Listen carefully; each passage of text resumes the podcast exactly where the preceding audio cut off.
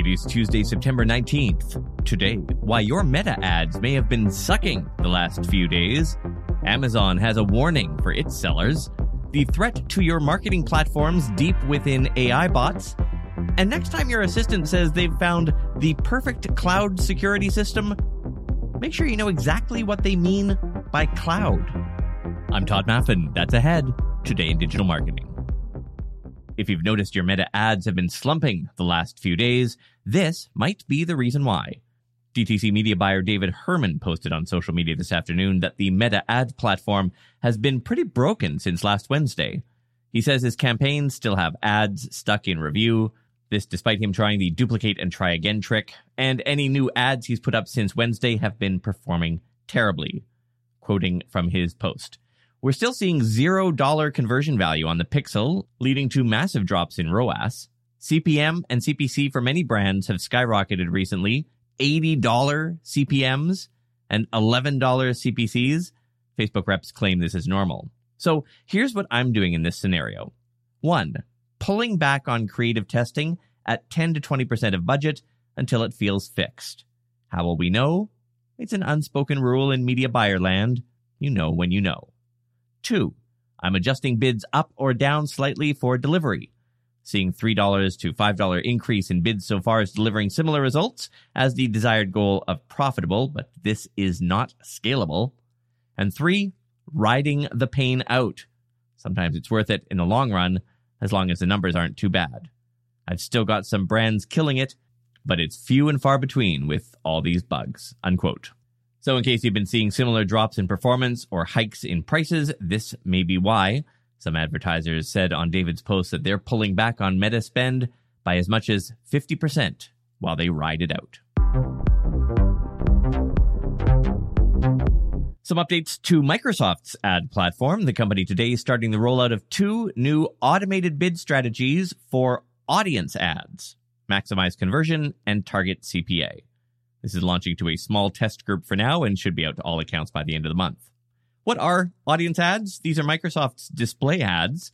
They're served on third party sites, as well as some of Microsoft's own properties like MSN, Start, and Outlook. This is different than the keyword based ads people see when they search on Bing. Audience ads, regardless of the platform, are generally considered inexpensive and good for brand awareness, but not so good for clicks and conversions. They're more of a top funnel placement. Microsoft also announced its audience ads are now available in 58 new markets. That brings it to 187 countries in total. Time is ticking. And if you sell products through Amazon's fulfillment program, the company is warning you have five weeks left to get your stock to them to make sure you're ready for Black Friday. The deadline is October 26th. The company says its fulfillment center employees will spend the time after moving product around to its regional hubs to make sure things are close to expected consumer demand. Quoting Marketing Dive, most sellers will have higher inventory capacity limits in October and reduced capacity the following month, according to Amazon. The company didn't specify to what extent capacity would drop, but it said estimated limits in November will provide enough storage for six months of inventory. Unquote. If you need more capacity, you can increase your limit with Amazon's capacity management system. Also coming in October, higher fees for sellers using Amazon's fulfillment services. It's a kind of surge pricing. The extra fees are for the peak season and run from October 15th until January 14th. One of Amazon's few competitors, Walmart, says it won't charge any peak storage fees for sellers, but there is a catch. You have to have your inventory in by October 1st. Elon Musk may have just inadvertently revealed that usage on X has plummeted. This is something independent analysts have noted for a while now. X has tried to counter it by inventing metrics like device user seconds, a metric that nobody else in the industry uses, and saying that those, should we call them DUSs, are at an all time high. But then, at an event yesterday, he said this. You know, the, and, and, and any given day, there's um, on the order of 100 to 200 million posts to the system. There's a lot of this is a lot of material. Wait, 100 to 200 million tweets? That's actually not something to brag about, considering that Twitter used to regularly report 500 million posts per day. They said it as far back as 2013 and continued reporting that number in the years that followed.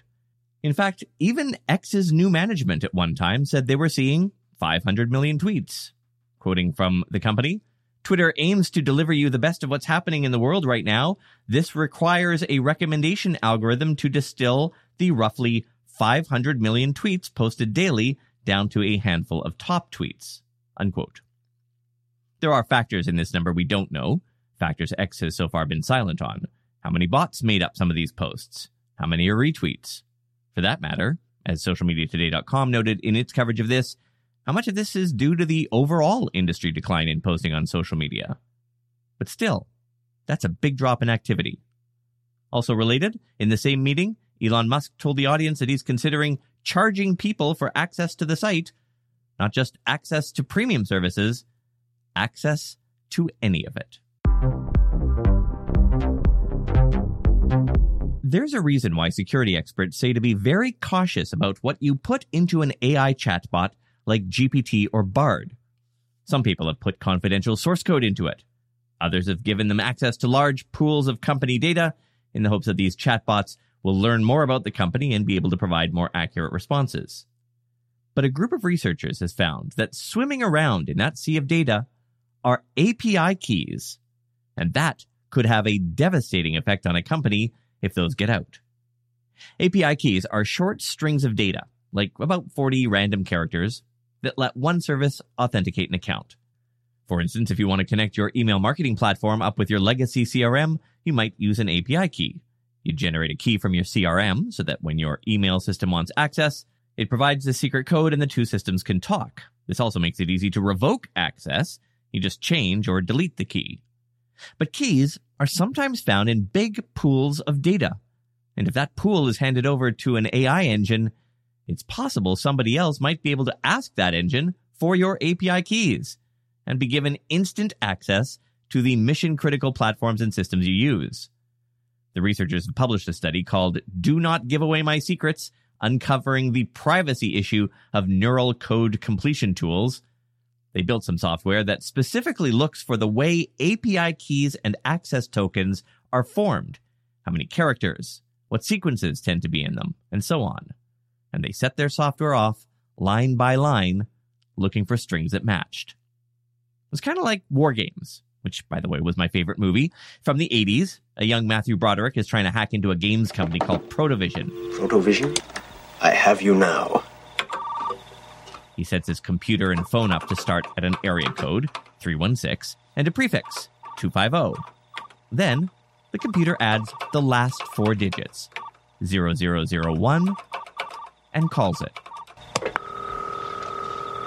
A human answers. The computer hangs up and calls the next one. Saul's Fish Market.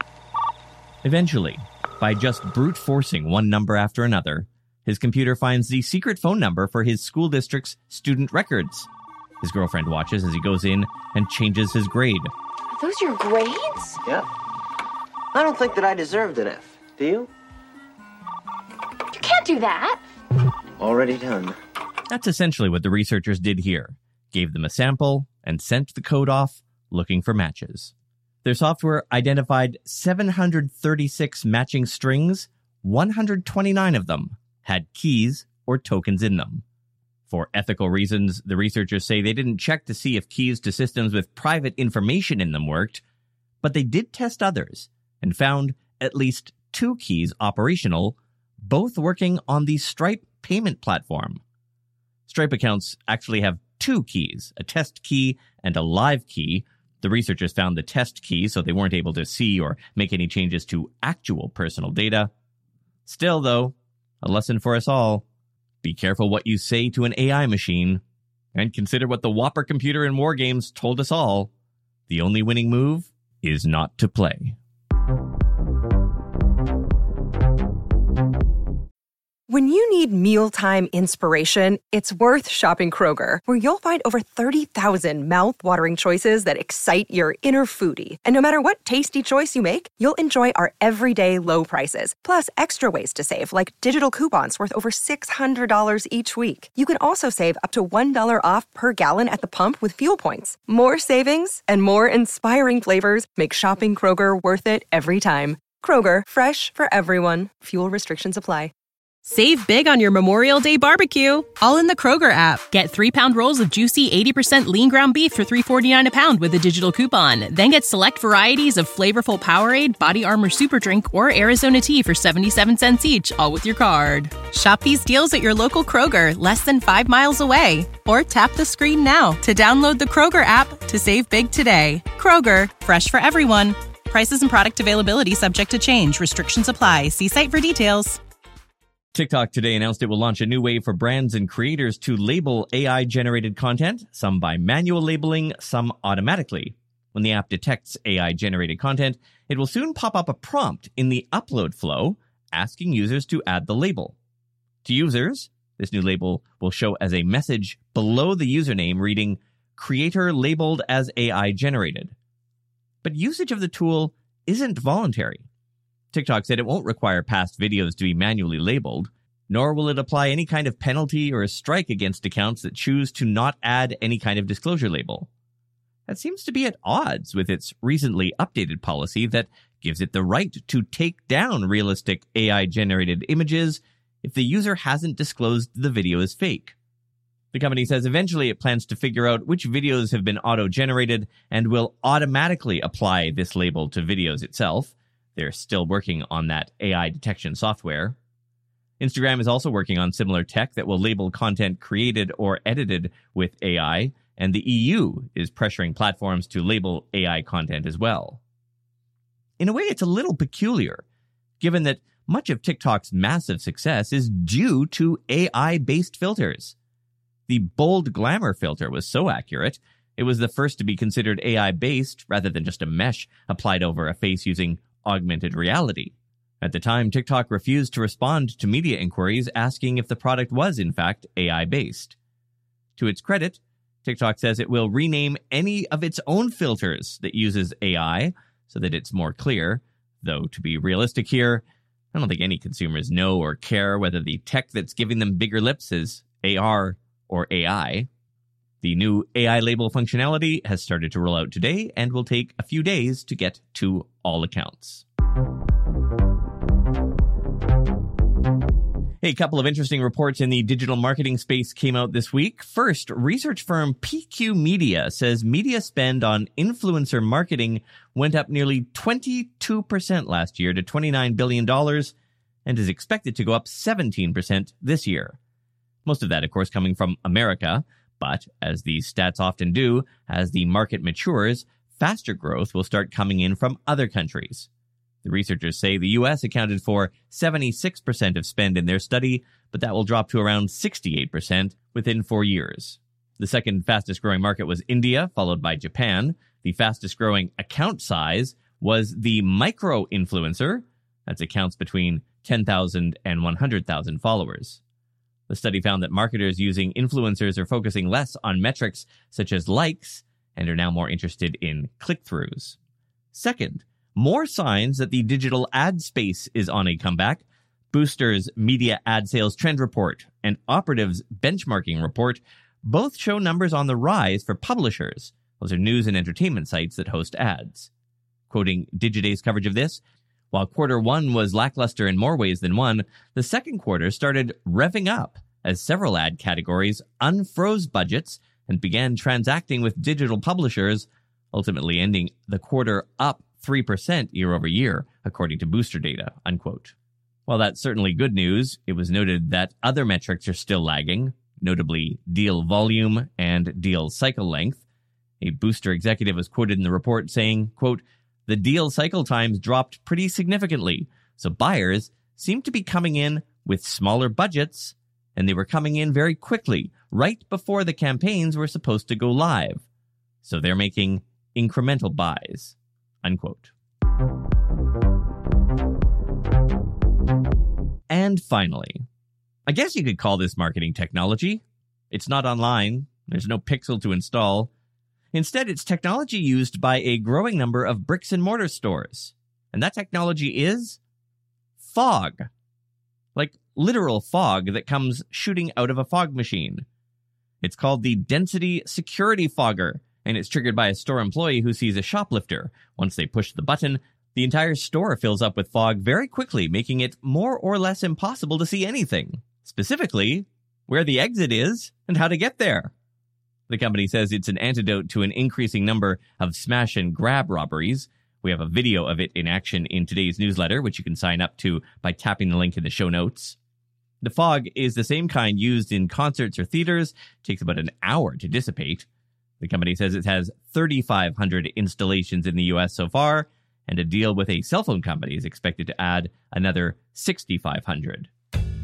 So, next time you ask your team to install a new cloud security system, better double check what they come back with. Follow us on Mastodon. We are today in digital at mas.to, and you can follow my personal account.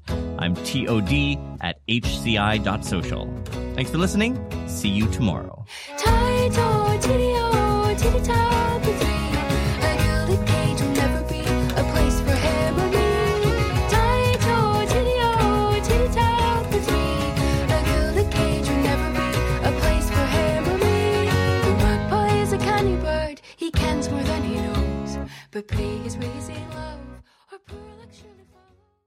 Save big on your Memorial Day barbecue, all in the Kroger app. Get three pound rolls of juicy 80% lean ground beef for $3.49 a pound with a digital coupon. Then get select varieties of flavorful Powerade, Body Armor Super Drink, or Arizona tea for 77 cents each, all with your card. Shop these deals at your local Kroger, less than five miles away. Or tap the screen now to download the Kroger app to save big today. Kroger, fresh for everyone.